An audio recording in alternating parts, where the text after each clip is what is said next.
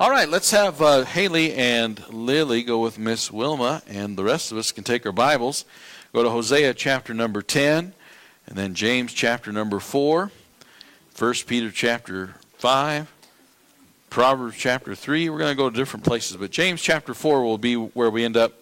I'm going to read a verse from Hosea chapter 10, and then we'll go to James chapter 4, and we'll move on from there. Hosea chapter 10 and verse number 12. We were here on Sunday morning, we'll go there again. Sow to yourselves in righteousness, reap in mercy. Break up your fallow ground, for it is time to seek the Lord till he come and rain righteousness upon you. on Sunday, we were talking about how it's important that we break up our fallow ground, that we allow our soil to be broken up. And Miss Wilma was saying, you know, it's funny you were talking about that. I just went through the whole garden with my shovel and just broke up everything around my plants, trying to get the water down in deeper to the plants. But we're not talking about gardening here. We're talking about our heart. And it talks about break up your fallow ground of your heart and about allowing the heart to be broken and rototilled. And that's what, that's what we're, we're talking about here tonight. Now, why would God want us to have a broken heart? Why would God want us to have a rototilled heart? Because usually, when you have a broken heart, you sometimes have teary eyes. And when you have a broken heart, you usually don't have a super excited look on your face. In matter of fact, a broken heart, would you agree? A broken heart goes with a humble spirit. Because a broken heart makes us humble. Even if you're like my friend who lost his wife this week, it, it doesn't mean that he did anything wrong. But the fact that his wife was taken in an accident breaks his heart, which humbles his spirit. You understand? And so I don't think God wants to hurt us, but I do think he wants to break us and to, and to be able to remold us. And so he enjoys not so much the breaking and the broken heart, but what he can get from it. And here's what we're talking about James chapter 4, James chapter 4, and verse number 6. James chapter 4 and verse number 6, and we'll also look at 1 Peter after that. But James chapter 4 and verse 6 but he giveth more grace. That's what you and I need more than anything. Wherefore he saith, God resisteth the proud. How many, who does God resist? The proud. God resisteth the proud, but giveth grace to the humble. See if you can finish this verse for me. For by blank are you saved through for by grace are you saved through faith, and that not of yourselves. So, how do you get saved? By the grace of God. It's amazing grace. And so, by grace, we're saved. And so, in order to even get saved, there has to be a humble heart. I mean, think about it. There, there, the Bible says here, we'll keep reading. Wherefore he saith, God resisteth the proud, but giveth grace unto the humble. Submit yourselves therefore to God. Resist the devil, and he will flee from you. Why is it that some people don't get saved? Because they don't want to re- they don't want to resist the devil. They don't want to have to go through a humbling process. If you get to be an older person and you all of a sudden admit that you need to be saved, you're admitting that you lived a long time without really doing what God wanted you to do. Do you know that? And so that, cause, that causes humility. And then if you have to tell your friends, you know what, I don't do these things anymore. Uh, if you live a long time before you're saved, there's a good chance you might be doing something you shouldn't be doing. You might be drinking with your friends or uh, doing other things with your friends that you won't be doing after you get saved. It could have been before you were saved that every Sunday was fishing day or football day. And now that you're saved, you're no fun anymore. Okay? And so there's a humbling because you might end up losing some friends over this salvation thing. I, I really believe that some people don't get saved because they know what's going to happen. They know it's going to happen. And so they, they don't and they don't want to humble themselves. They don't want to allow God to humble them. They don't want they don't want to be humble. So God resists the proud but gives grace to the humble. And so it's a, it's amazing when someone gets saved because it requires humility. I think that's why it's probably that's why Jesus said as a, as a child all right? And that's why we, it's, it's probably easier for a, lot of times for children to receive salvation because they are children. But the Bible says, Submit yourselves therefore to God. Resist the pride of self righteousness. Do some people not get saved because they're self righteous? They're already good enough as they are, you know? Exactly. Um, and they're ignorant of the true righteousness, which is Jesus Christ. And so submit yourselves, therefore, to God. That's so to be saved, you have to submit yourselves to God. Resist the devil, and he will flee from you. Draw nigh to God, and he will draw nigh to you. Cleanse your hands, ye sinners, and purify your hearts, ye double minded. Be afflicted, and mourn and weep. Let your laughter be turned to mourning, your joy to heaviness. Humble yourselves in the sight of the Lord, and he shall lift you up. I just want to read a couple other spots, just a few pages over to 1 Peter, chapter number 5, and verse 5. Likewise, ye younger, submit yourselves unto the elder. Yea, all of you be subject one to another, and be clothed with humility. For God resists the proud, but giveth grace to the humble. There again, he says it again. God resists the what, Harmony? God resists the proud and gives grace to the who? To the humble. Humble yourselves, therefore, under the mighty hand of God, that he may exalt you in due time. In Sunday school, I've been teaching about the guy named David. And what we find David doing was humbling. He was keeping sheep. And God resisted the proud. God resisted King Saul. God resisted David's older brothers. And God resisted all those people and gave grace to the humble. And when, when David stood before the Goliath, it wasn't David's amazing ability to sling a stone, although he might have had a good aim. But that's not why he won. It's because God gave him grace. I mean, God can easily, could have easily not have grace on him and he would have been in trouble. But he resists the proud, gives grace to the humble.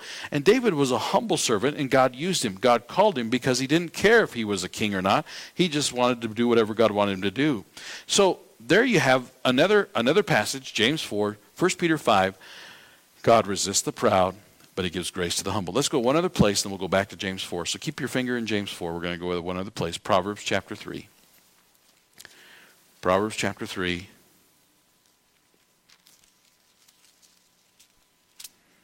And verse 34. Surely he scorneth the scorners. Did you know that God scorns the scorners? You're scornful and you have a scornful spirit and you are haughty and you don't want to listen. He scorneth the scorners, but he giveth grace unto the lowly. I do not like being lowly. Nobody in here likes it. There's not one person in here that enjoys being lowly. It's against our nature to be the last one, to be the smallest one, to be the most insignificant one, to be the unnoticed one. That's just our, against our nature. But he gives grace to the lowly. David was the insignificant one. He gives grace to the lowly. Humble yourselves in the sight of the Lord, and he shall lift you up. Back in James chapter 4, I'm going to look at some things with you concerning this idea. He gives grace to the humble. You see, you can't have grace until you're what? Humble. And you you need to allow God to humble you. Now humble yourselves it says, but how many of us do that very well? You know, there's usually two kinds of people, those who humble themselves and those who get humbled. But we need to be humbled by God. You know, I'm going to show you something. I, I have you keep your finger in James 4, but Psalm 119, Psalm 119, show you a couple verses here. Psalm 119 and verse 67.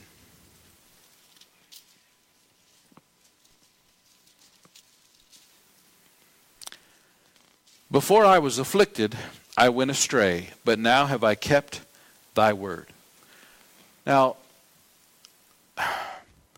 I don't like problems. I don't like spankings. Um, there was a post this week about, uh, you know, kids today, kids today that are that are abused by their mother, and it showed this mother pointing her finger at her son and just chewing him out, and it said, "2020 abuse." But back in my day, and it showed a picture of Rocky Balboa with his face all beat in. So this is what I look like when I talk back to my mother, you know. Uh, that wasn't necessarily true about me. I wasn't beat up like that. However, my mom was firm and disciplinarian, and my father was too. And I'm telling you, my spankings that I got, I didn't, I didn't like one of them, Mikey. Not one spanking did I enjoy. Not one time. Not one time did I enjoy it. But you know what? Before I was afflicted, I went astray. When I went to the girls' Star Academy, and the guys, but I went to the girls especially. I would I would talk about. I mentioned the word spanking. I remember the first time I mentioned something about spanking my children, and two girls in the front row went, you know, and they just looked at me like I was a meanie. And so then I said, oh, and I kind of went off a rabbit trail because of their, and I said, listen, when when my kids were little, we had this telephone pole that's about 100 yards from the highway. And I told my kids, do not cross that telephone pole. Because it's downhill and your bikes you're going to get out of control and you're going to end up flying down onto the highway and they go 60 miles an hour on that highway. I said and i said to the girls i said i told my kids all four of them i said if i ever catch you on your bike past that pole i will whip your rear end. I will spank you good. You will hurt and of course those girls were looking at me like i'm a meanie but then I told the girls, I said, listen, that, that highway is 60 miles an hour. And that spanking, no matter how hard of a spanking it is on your rear end, you will recover from it. And I, and I, don't, I don't think beating is right. And I think three times is plenty to get your point across and to get the pain across. And the pain is a language that everybody understands and it works. But my pain that I'm giving those kids with that spanking, is very temporary compared to getting hit by a truck on the interstate or on the highway. And so I was telling those girls, look, I loved those children. That's why I spanked them. That's why I did that, because I loved them and I didn't want them to get hit by a truck going 65. And those girls started to look at me a little differently. And then I said, something like, and you know what? My kids are a lot older now, and we don't even have to worry about that rule anymore because they're older and they're more responsible and, and all that. And, and we, in fact, I never spanked one of them for that particular thing. Never had to do it. They got the message. But they're older now and they, they handle themselves. But you know what else? I have never, ever had to worry about my kids doing other things they ought not do, like drinking alcohol if if any of my children it's found out that they drink alcohol, I probably have to quit being a pastor. Because I just use this as an illustration and I mean it. Now my kids, I don't think they ever ever touched it. I don't think any of them have a problem with it now. Or drugs. There's other sins that they've gotten into, and there's other habits that they have, and we've had to work on that with some of them. But I'm telling you, there's some things. Why? Because we had some discipline and we had some affliction. We had some affliction in our family.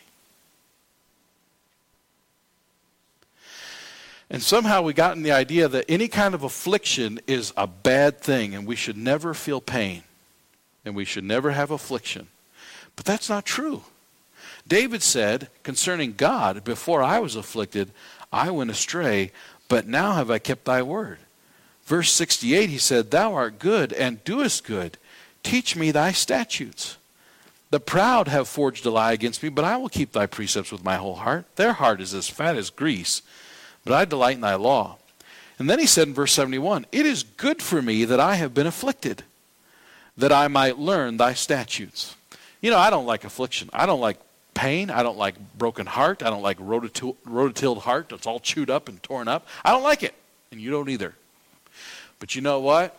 It gets me soft and more receptible to the Word of God. I hear the Bible differently when my heart hurts. And you do too.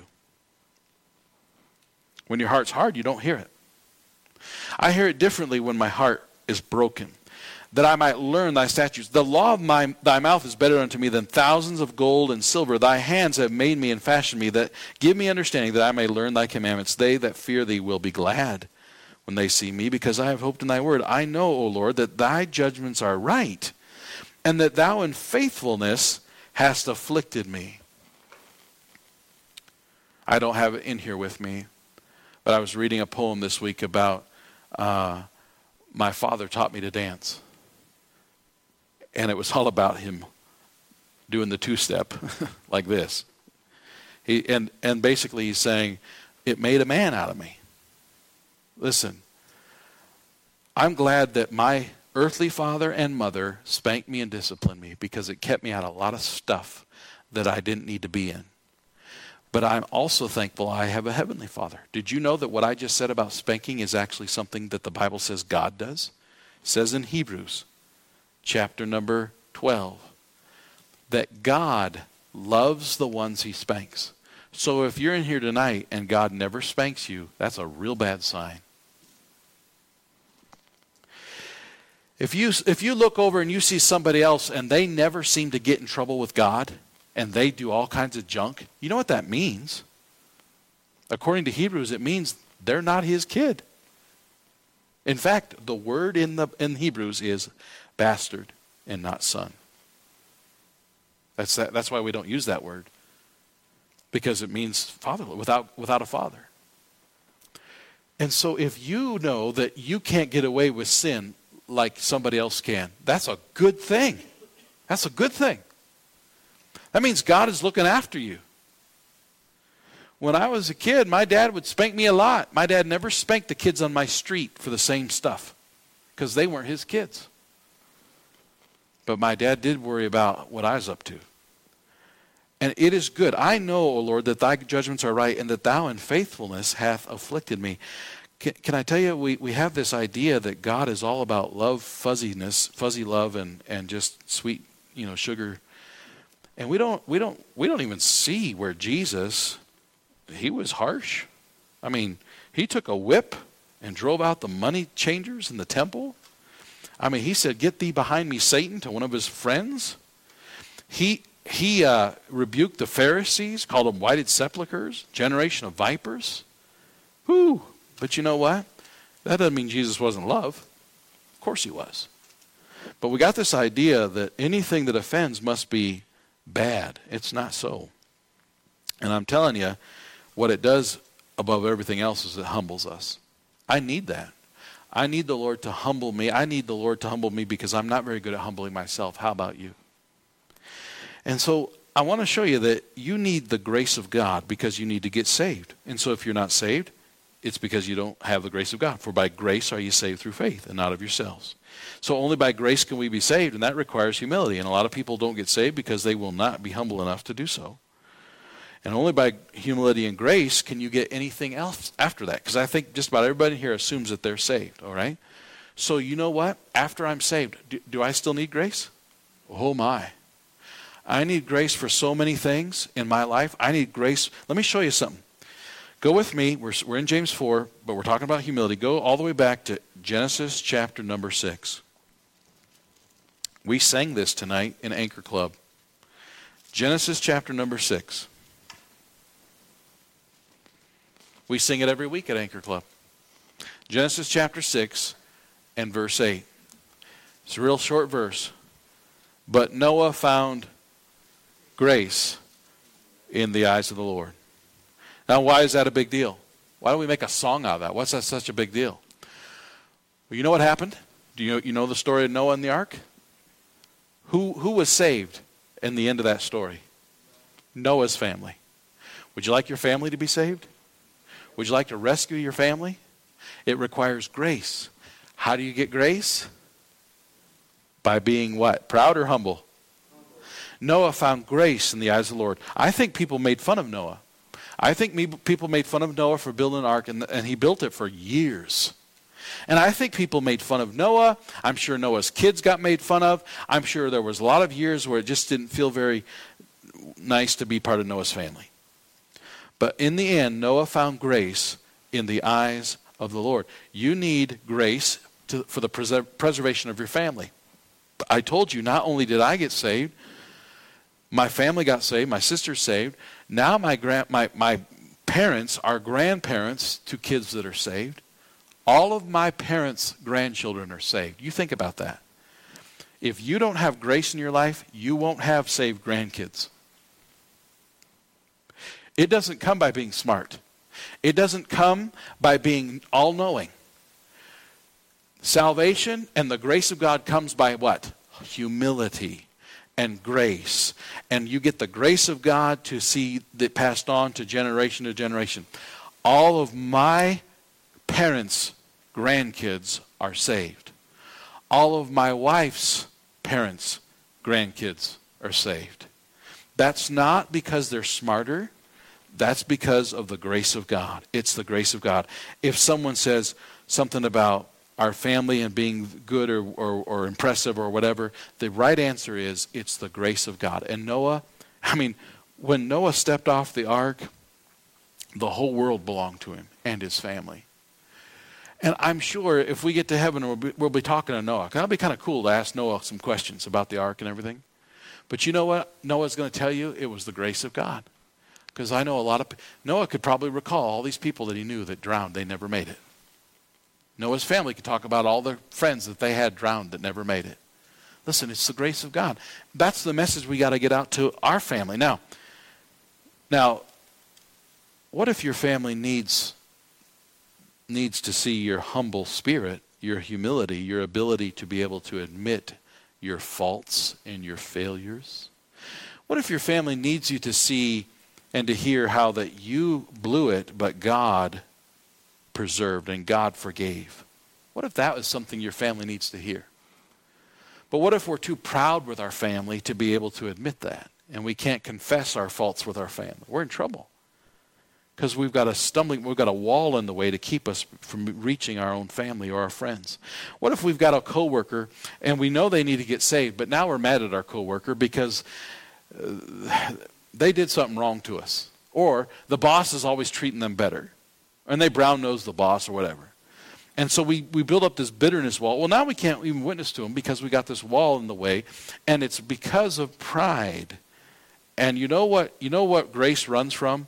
Grace doesn't run run from people who are imperfect. Grace doesn't run from people who have problems. Grace runs from people who are proud. Grace runs runs away from people who are proud. And so only by humility and grace can we get any of these blessings. So the pr- preservation of our family. And uh, if you. I know some families right now, and they all claim to be saved, but they haven't gotten together for years. They won't talk to each other. There's such fighting. I, I don't know whose fault it is. I just know there's some pride there somewhere, you know? Isn't that sad? And they're they're supposed to be Christians, but they they won't they won't talk. Uh, I'm talking about family, you know, moms and dads, brothers and sisters, grandkids. You know, every family doesn't necessarily get along, right? I mean, every family's got a Sam in it, so you you know that that's probably going to happen. Seriously, but you know, my family, we still appreciate the fact we're saved we still appreciate the fact that we have a lot in common and that they're raising their children with the Bible. We might not agree in every area, but we're thankful. We, uh, we need to be thankful for them and be grateful for them. Same with our church family as well. And so, our family, if we're going to have a right family, it's going to have to be by the grace of God. Not only that, look at 2 Corinthians chapter 8. 2 Corinthians chapter 8. Uh, Treg has made an appointment. He's getting the surgery in, in two weeks. Uh, it was confirmed yesterday. And it was a blessing to Treg to be able to walk in, hand them the envelope that the church had collected for him. And they said, Well, Mr. Treg, you only owe, I think it was $130 or something like that. Uh, what a blessing. Isn't that awesome? But you know what the Bible says? The Bible says in Acts I think it's chapter 20, maybe it's 28. The Bible says it is more blessed to give than to receive. As good of a feeling as it was to receive, it's even a bigger feeling to give. But you know what it takes to be a giver? It takes grace. You, if you said money, you're wrong. It takes money to be a giver. No, there's a lot of people with money that aren't givers. Look at 2 Corinthians chapter 8, verse 1. Moreover, brethren, we do, do you to wit of the grace of God bestowed on the churches of Macedonia, how that in a great trial of affliction, their abu- the abundance of their, of their joy and their deep poverty. Now, hold on a second. How that a great trial of affliction, remember how affliction brings humility? The abundance of their joy. They have great affliction, and yet they have great joy. How does that go together? Because, because that affliction was bringing humility, tearing up the soil, and making them soft. And they were, they were full of the grace of God. And their deep poverty abounded under the riches of their liberality. Okay, let's, let's put this combination together. These people are afflicted, and they're deeply impoverished deeply in debt, deeply impoverished. They don't have much money at all. They're just poor. And yet the Bible says that they had liberal giving. For to their power I bear record, yea, and beyond their power they were willing of themselves, praying us with much entreaty that we would receive the gift and take upon us the fellowship of the ministering of the saints. They begged us to, to receive what they wanted to give us. This they did not as we hoped, but first gave their own selves to the Lord unto us by the will of God, insomuch that we desired Titus that as he had begun, so he would also finish in you the same grace also. Because see, grace, giving is grace. Therefore, as ye abound in everything, in faith and utterance and knowledge and all diligence, and in your love to us, see that ye abound in this grace also. You don't need money to be a giver, you just need the grace of God to be a giver.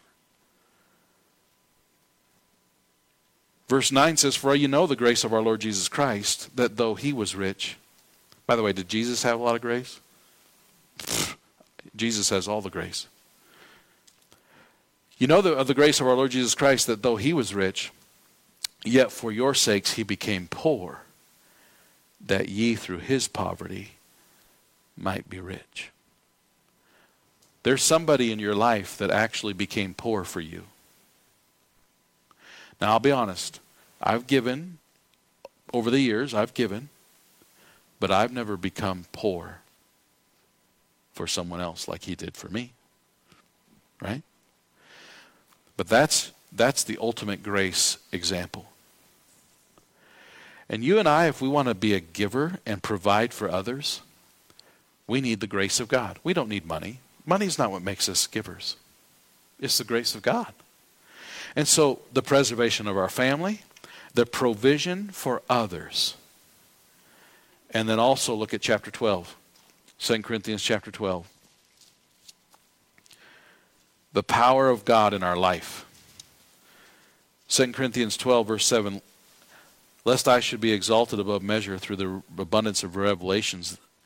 Paul says there's a lot of stuff that was given to me, that was revealed to me, that was in an abundance. And, and, and it could make a guy proud because I knew a lot of stuff. There was given to me a thorn in the flesh, this messenger of Satan to buffet me, lest I should be exalted above measure. For this thing I besought the Lord thrice, that it might depart from me. I begged God that he would remove this thorn of my, out of my life. And God said in verse 9, My grace is sufficient for thee, for my strength is made perfect in weakness. Now hold on a second when you say, God, please take this thorn out of my life, is so it's so and God says, you know what? I've heard it three times, but I'm telling you, instead of instead of pulling the thorn, I'm going to give you more grace to handle it.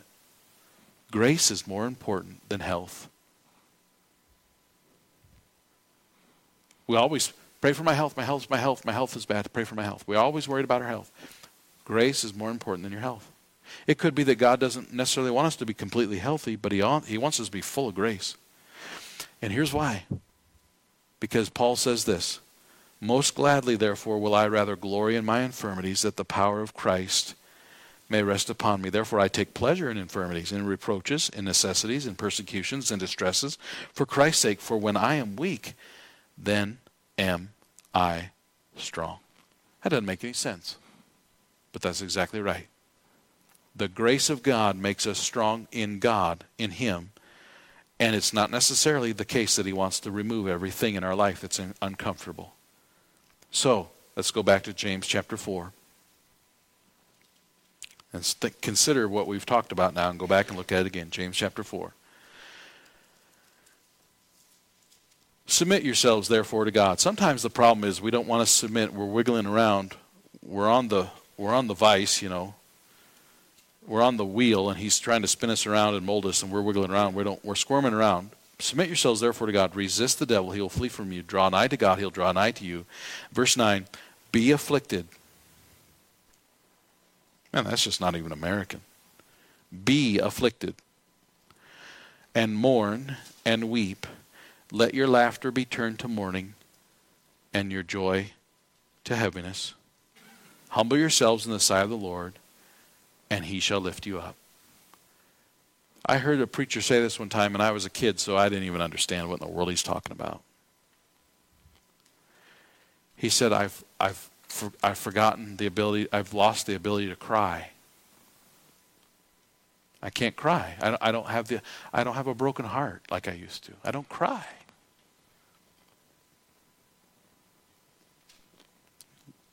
I think as I get older, I know what he's saying.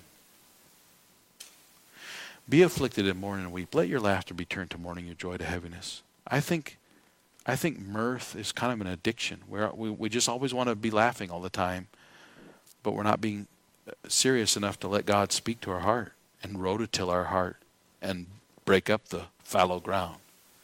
Humble yourselves in the sight of the Lord, and he shall lift you up. I just got two more places to go and I'm done. Look with me in Luke chapter 18. Luke chapter 18.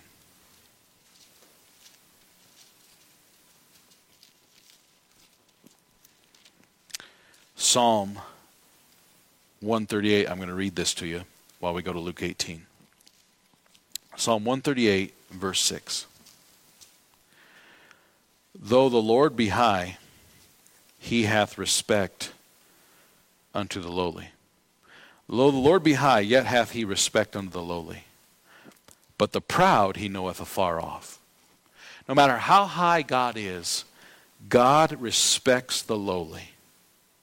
But the proud he knows afar off. Remember, I mentioned it last week. Jesus is sitting in the temple, and there's all these wealthy guys walking in, and they're dropping in all their all their big coins, and they're I mean they're making quite a show. I mean, the treasury box is just being and and the disciples are saying, Wow, wow, look at what he gave. Wow, look at all that. Wow, that's amazing. And Jesus uh, pointed out someone that probably nobody even noticed this little lady, widow, widow lady, who gave two mites, all that she had. Though the Lord be high, he has respect unto the lowly. But the proud, he knows them from a distance.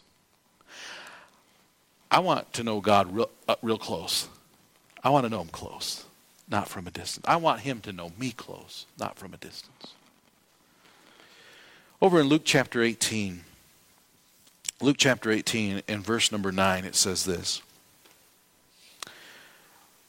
He spake this parable unto certain which trusted themselves that they were righteous and despised others. Two men went up into the temple to pray, the one a Pharisee and the other a publican.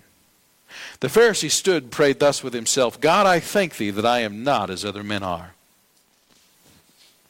Extortioners, unjust, adulterers, or even as this publican. So, so the publican that was in the room, by the way, this is not a republican.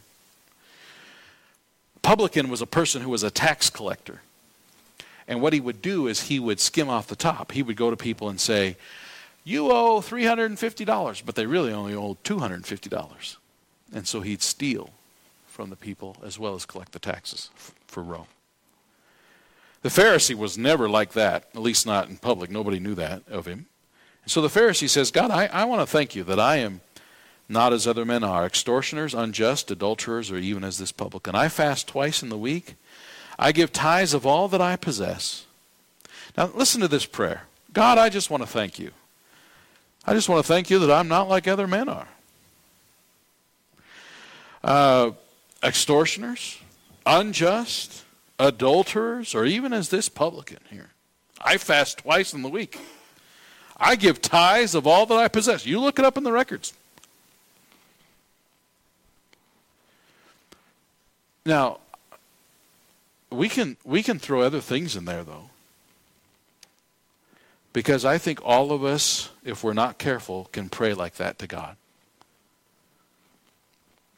If you feed on Rush Limbaugh for three hours a day, you'll learn all kinds of things about other people that you can say, Well, I'm glad I'm not like those people. If we're not careful, we can, we can point our, no, our finger and, and stick our nose in the air towards other people who have other issues, or, and we think that we're better than them in some way or another. But then Jesus said, in verse 13, the publican, standing afar off in the temple, would not lift up so much as his eyes unto heaven, but smote upon his breast, saying, God, be merciful to me, a sinner. You know what he said? I'm a sinner. I'm not a Pharisee. I'm not going to try to list all the good things I've done. I'm a sinner. And Jesus said in verse 14, I tell you, this man went down to his house justified rather than the other. For everyone that exalteth himself shall be abased, and he that humbleth himself shall be exalted. Jesus said, You know which one of the two men went down forgiven and justified? The publican. Not because he was poor or not because he was a sinner, but because he was what? What's our key word tonight? He was humble. And because he was humble, what did he get? The grace of God. I hope I'm not going to embarrass anybody. And she told me last night she doesn't like to be in public. But we had Heather and Treg over last night. And you know what? You got a really good situation because if you'll stay humble, you'll have all the grace you can handle. If you'll stay humble. Some people are proud of the fact they have never, ever, ever taken drugs. You know what? You know what? Whoop de doop de doo. Some people are proud of the fact they have never, ever, ever drank alcohol. Whoop de doop de doo. They have never, ever, ever been in jail. But you know what? If you're proud of what you haven't been, you're just kind of like this Pharisee.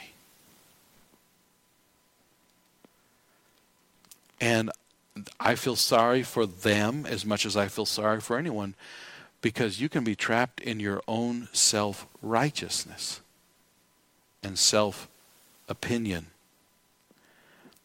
But when you're humble, and if that, re- if that requires some affliction, God's got lots of good things for you. God's got lots of good things for you ahead of you. But it requires humility. It requires the ability to be humbled.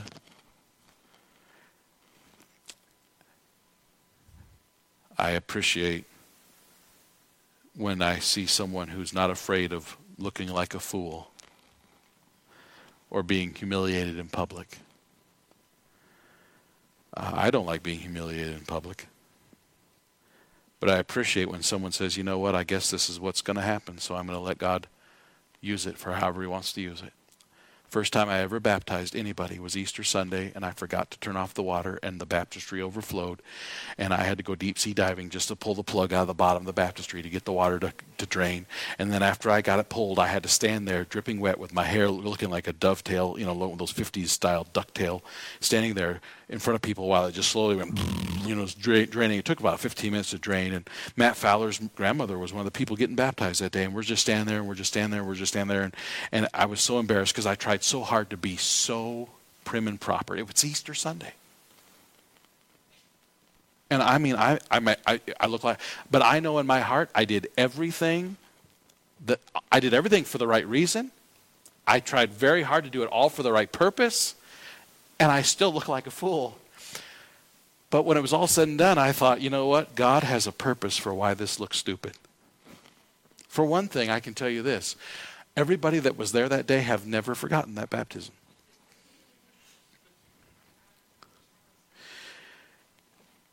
And it was a reminder to me that, you know what? As much, I was so focused on everything being just right. I mean, I was a young preacher. This was my first Easter first baptism, let alone Easter service, and and oh wow, what a, I mean, talk about a joke. Everything I planned went kapooey. but it was like, you know what? The point is, is they got baptized. I mean, that's the point. And people saw it, and the message got preached, and that's the point. And sometimes I think God allows us to have it all fall apart just so that we can say, you know what? It doesn't matter how we look. God can use anybody if we'll be humble. And you've got a golden opportunity. because you're coming back to the area soon. Now, we need to pray for her. Because the devil knows she's got a golden opportunity. The devil knows that there's family members and other people that need to get saved, and she might influence them if she starts showing off Jesus to people. We need to be contented to pray for Lorraine as well, as we have been. Treg also. I mean, everybody, we need to be praying for each other. Why? Because the devil wants to get us, tear us up, get us off track, whatever it might be. And I've been around the Pharisees before. I've been around them. And sometimes I've been one of them. And they're just a turnoff, you know? They're just such a turnoff. It grieves my heart when people accuse me of that. Oh, that's not what I want. Oh, that's not what it's about. It's not about perfection. It's not about ha- having a perfect record. No, we're human beings. The only one that has a perfect record is Jesus. Isn't that right? And so, what we should be showing people is look, Jesus is the one who makes the difference. And it's His grace, and God is good, and I'm a fool, but that's okay because the Bible says He uses the foolish to confound the wise. He uses the foolish and the base that confound the things that are mighty. He uses the Davids to show the Goliaths and the rest of the people that he can handle it. He tells Gideon to get, to get rid of the 10,000 and, and get rid of the 32,000, then the 10,000 because he can do it he can do it with just 300. He uses those things on purpose to prove that he doesn't need what we think he needs. Some trust in chariots and some in horses. But we will remember the name of the Lord our God. And so humble yourself in the sight of the Lord, and he shall lift you up. Let God be in charge. Let God humble you and humiliate you. And so I've learned, I, I still have a hard time with it, but when things start to unravel, I think back to when I'm standing in this tank of water and my hair looks like 50 style, you know, you know those duck, ducktail things that they used to do with the grease in their hair? My hair was like that, you know. God knows how much I, my hair is important to me. And I'm standing there and I'm looking like a fool. And every time, and I think to myself, you know what? God's got a reason for me to look like a fool once in a while. That's okay. I'm going to look like a fool. It's all right. It's all right. It's okay. It's good. It's good. I am not a professional, and I will not be a professional. You know what a professional is? A liar. Because you've got to lie to people to make everybody think everything's smooth. Things are not smooth. I'd rather be honest than a professional. We got to be humble. We got to be humble so the grace of God can reach us and use us and cushion us along the way. We can't be Pharisees. We can't be proud. We got to be humble people. Pray for one another and pray for these new adults that are getting saved and needing to be baptized. Pray for them. Pray for their families. Pray for what God wants can do in their life that it will happen. Pray for these girls over here. Pray for their mom to get saved. Pray for each other. Let's ask God to pray and, and pray that we'll be humbled, that He'll rototill our heart. What if, what if God wants to break our heart? Nobody wants a broken heart in here tonight. But that might be what we need. God might want to break our heart in order to just do more with us. He wants to grow some more tomatoes, and He can't do it because the ground's too hard. He wants to break it up. Maybe God just wants to break it up. We got to let him. We got to let him do it. Let's close in prayer. Lord, we thank you for the Bible. We thank you for the ability as saved people to have your grace. But help us to realize it requires broken ground. It requires humility. It requires a heart that is humbled before you. Help us to be humble people. Help us to be thankful that you're so good that you can get down to the lowly. It doesn't have to be high people. Help us to understand that you, you love the, the lowly as long as the lowly are broken. You love a broken and contrite heart. You love that. You, you pay attention to that. Help us to be that type of heart and to be humble and holy. Help us to shake off and to despise the haughty spirit and the self centered and the self righteous attitude that we have so often. Help us to trust you. Help us to lean on you.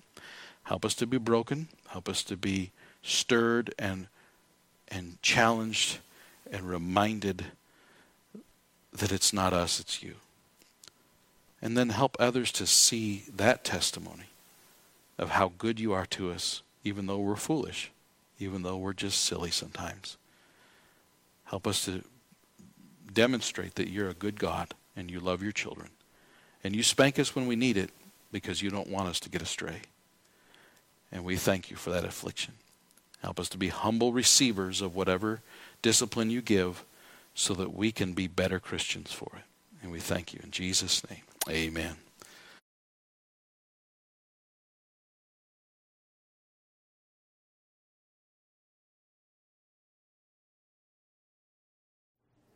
Hello, my name is Pastor Matt Furs of the Mountain View Baptist Church in Custer, South Dakota, and I have a question for you. If you died today, where would you go? Not sure? Well, the Bible tells us we can know. These things are written that we may know that we have eternal life. And the Bible tells us how we can go to heaven and not hell. And that's why I'm talking to you today. I want you to know what I know, what I found from the Word of God. The Bible tells us in Romans chapter 6, verse 23. The wages of sin is death. What is sin? Well, chapter 3, verse 23 says, All have sinned and come short of the glory of God. Sin brings us short of God's glory. When I think of falling short, I think of uh, an arrow that misses a target, doesn't hit the bullseye, comes close, but not quite. I think of two people standing on the edge of the Grand Canyon trying to jump to the other side. A dumb idea, but the illustration is, is that if I was average as a jumper, and you were the world's greatest jumper, and I jumped five feet and you jumped 65 feet. Well, that's pretty impressive, but the truth is we're both going to fall splat to the bottom because we're not good enough, either one of us. And all of us are sinners. Whether it's a lie or murder, it's all sin. And all have sinned and come short of the glory of God. Because of that, the wages of sin is death. All have sinned, all people die. And we know what wages are. We, we talk about minimum wage. It's our payment, it's, our, it's what we deserve, it's what we have coming to us. And we've all sinned and we all die. But it gets worse because Revelation chapter 20 and verse 14 says, And death and hell were cast into the lake of fire. This is the second death. And whosoever was not found written in the book of life was cast into the lake of fire. You mean there's a second death? Yes. Death and hell were cast in the lake of fire. This is the second death. And so the physical death is not really the one to worry about, it's the second death. You're either born twice or you're going to die twice. You're either born again or you're not. And if you're not saved, then the wages of sin is not just the physical, but it's the second death eternal lake of fire, as the Bible says, everlasting damnation. That's what we're talking about here. That's why this is so important. Now, listen, you don't have to go to hell. The Bible tells us at the end of that verse, it doesn't stop there. It doesn't say, For the wages of sin is death. Sorry. No. It says, For the wages of sin is death, but the gift of God is eternal life through Jesus Christ our Lord. Notice right away it says gift versus wages. Wages, we earn that. But a gift, you can't earn a gift. If a gift's truly a gift, it's free. There's no strings attached, there's no deals made. If I was to offer you my truck and all you had to do was mow my, my lawn for the summer, that'd be a good deal, but it wouldn't be a gift because it wouldn't be free. But salvation through Jesus Christ is a free gift. What was the gift? Well, the gift was that he died on the cross and paid for our sin. The Bible says in Romans chapter 5 and verse 8, Christ died for us. While we were yet sinners, Christ died for us. So the gift has been paid for. He's paid for it. He cried out, It is finished, paid in full on the cross. And when He paid the payment for our sin, it was paid in full once for all. Three days later, He rose from the grave, and He's alive forevermore. Now, Ephesians chapter 2 says, For by grace are you saved through faith, and that not of yourselves. It is the gift of God, not of works, lest any man should boast. Salvation is a gift, not of works. If it was of works, we'd boast. And it's not that way. There are religious people who think they're on their way to heaven and they boast and act like they're something. But I'm telling you, the Bible says it's not anything to boast about. I'm not boasting to you today, but I am a very grateful, thankful person because I've received the gift of salvation. And I'm just kind of like one beggar telling another beggar where to find the bread. And that's what I'm trying to do is tell you it's a free gift. Uh, and it's for you. It's for anyone, whosoever. For God so loved the world, John 3.16, that whosoever believeth in him should not perish, but have everlasting life. Will you believe that? Would you receive his gift if it was offered? Romans chapter 10 and verse 9, it says that if thou shalt confess with thy mouth the Lord Jesus, and shalt believe in thine heart that God hath raised him from the dead, thou shalt be saved. For with the heart man believeth unto righteousness, and with the mouth confession is made unto salvation. And down in verse 13 it says, For whosoever shall call upon the name of the Lord shall be saved.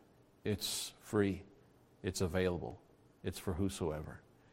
If you're understanding that, and you're understanding it maybe for the first time, truly understanding that it's a gift and not a religion, not about doing. See, the whole world has religions of different kinds. But honestly, all of those religions outside of Jesus Christ are a doing, a work, a performance to try to earn and merit salvation. But, friend, the Bible says it's a gift. God so loved the world, he gave. Not God so loved the world, he made a deal. And so salvation is totally free, and it's just up to us to receive it.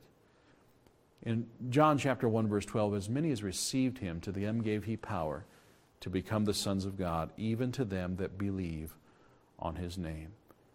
Would you receive the gift of salvation? Would you receive it simply by faith and trust him and him alone? You know, when we talk about works, so many times I've heard people say, Well, yeah, I, I think I'll go to heaven. And the question is, why? Well, because I've been baptized. I've heard so many people, especially here in America, that that say baptism is what's going to take them to heaven. They were taught that by somebody, but they didn't get it out of here. The Bible doesn't teach that. That's a work. I think of a man that was on a cross next to Jesus. He was a thief. But he asked the Lord, Lord, remember me when you come into your kingdom. And Jesus said, Today thou shalt be with me in paradise. Now you think about that. That thief didn't do one good thing to earn his gift. He didn't climb off the cross and get, join a church or get baptized or anything. He had no opportunity or time to perform anything. He simply was offered a free gift of salvation and he took it. It's amazing, amazing grace. And it is by grace that we're saved. When I talk about baptism, I think of a wedding ring. It indicates that we're married. Now, if I was to take this ring off, I'm still married. Why? The ring doesn't make me married. The ring's just a symbol, it's just an outward showing of something that took place inwardly. And you know something? Baptism comes after the belief, after the inward decision. Then comes the baptism, just like the ring in a wedding. I would never take a ring and put it on a baby's finger and tell that baby they were married, would you? But you know what? Many people think that a baby baptism is what makes them okay. It doesn't, friend. It's a lie of the devil. Plenty of people in hell have been baptized, but they weren't believers. And it is the belief, not anything else, not any religion of any kind. Jesus said, Repent and believe the gospel. What does that mean? Turn from whatever it is you trust in and trust only in Him. That if thou shalt confess with thy mouth the Lord Jesus, and shalt believe in thine heart that God hath raised him from the dead, thou shalt be saved. For with the heart man believeth unto righteousness, and with the mouth confession is made unto salvation. In Acts 8:37, the Ethiopian eunuch said, "I believe with all my heart." When Philip challenged him, "Why should I baptize you?" he said, "I believe with all my heart that Jesus Christ is the Son of God." It was the belief, not the action. The belief, friend. That's what's most important. A few weeks ago, I was talking to a man named Wally. And Wally prayed a simple prayer of salvation, something like this Dear Lord Jesus, I know I'm a sinner. I know the penalty for sin is death and hell. I know I need you and I need your free gift of salvation. Dear Lord Jesus, I'm asking you to save me, and I trust in you and you alone for that salvation. Please receive me as I receive you. In Jesus' name, amen.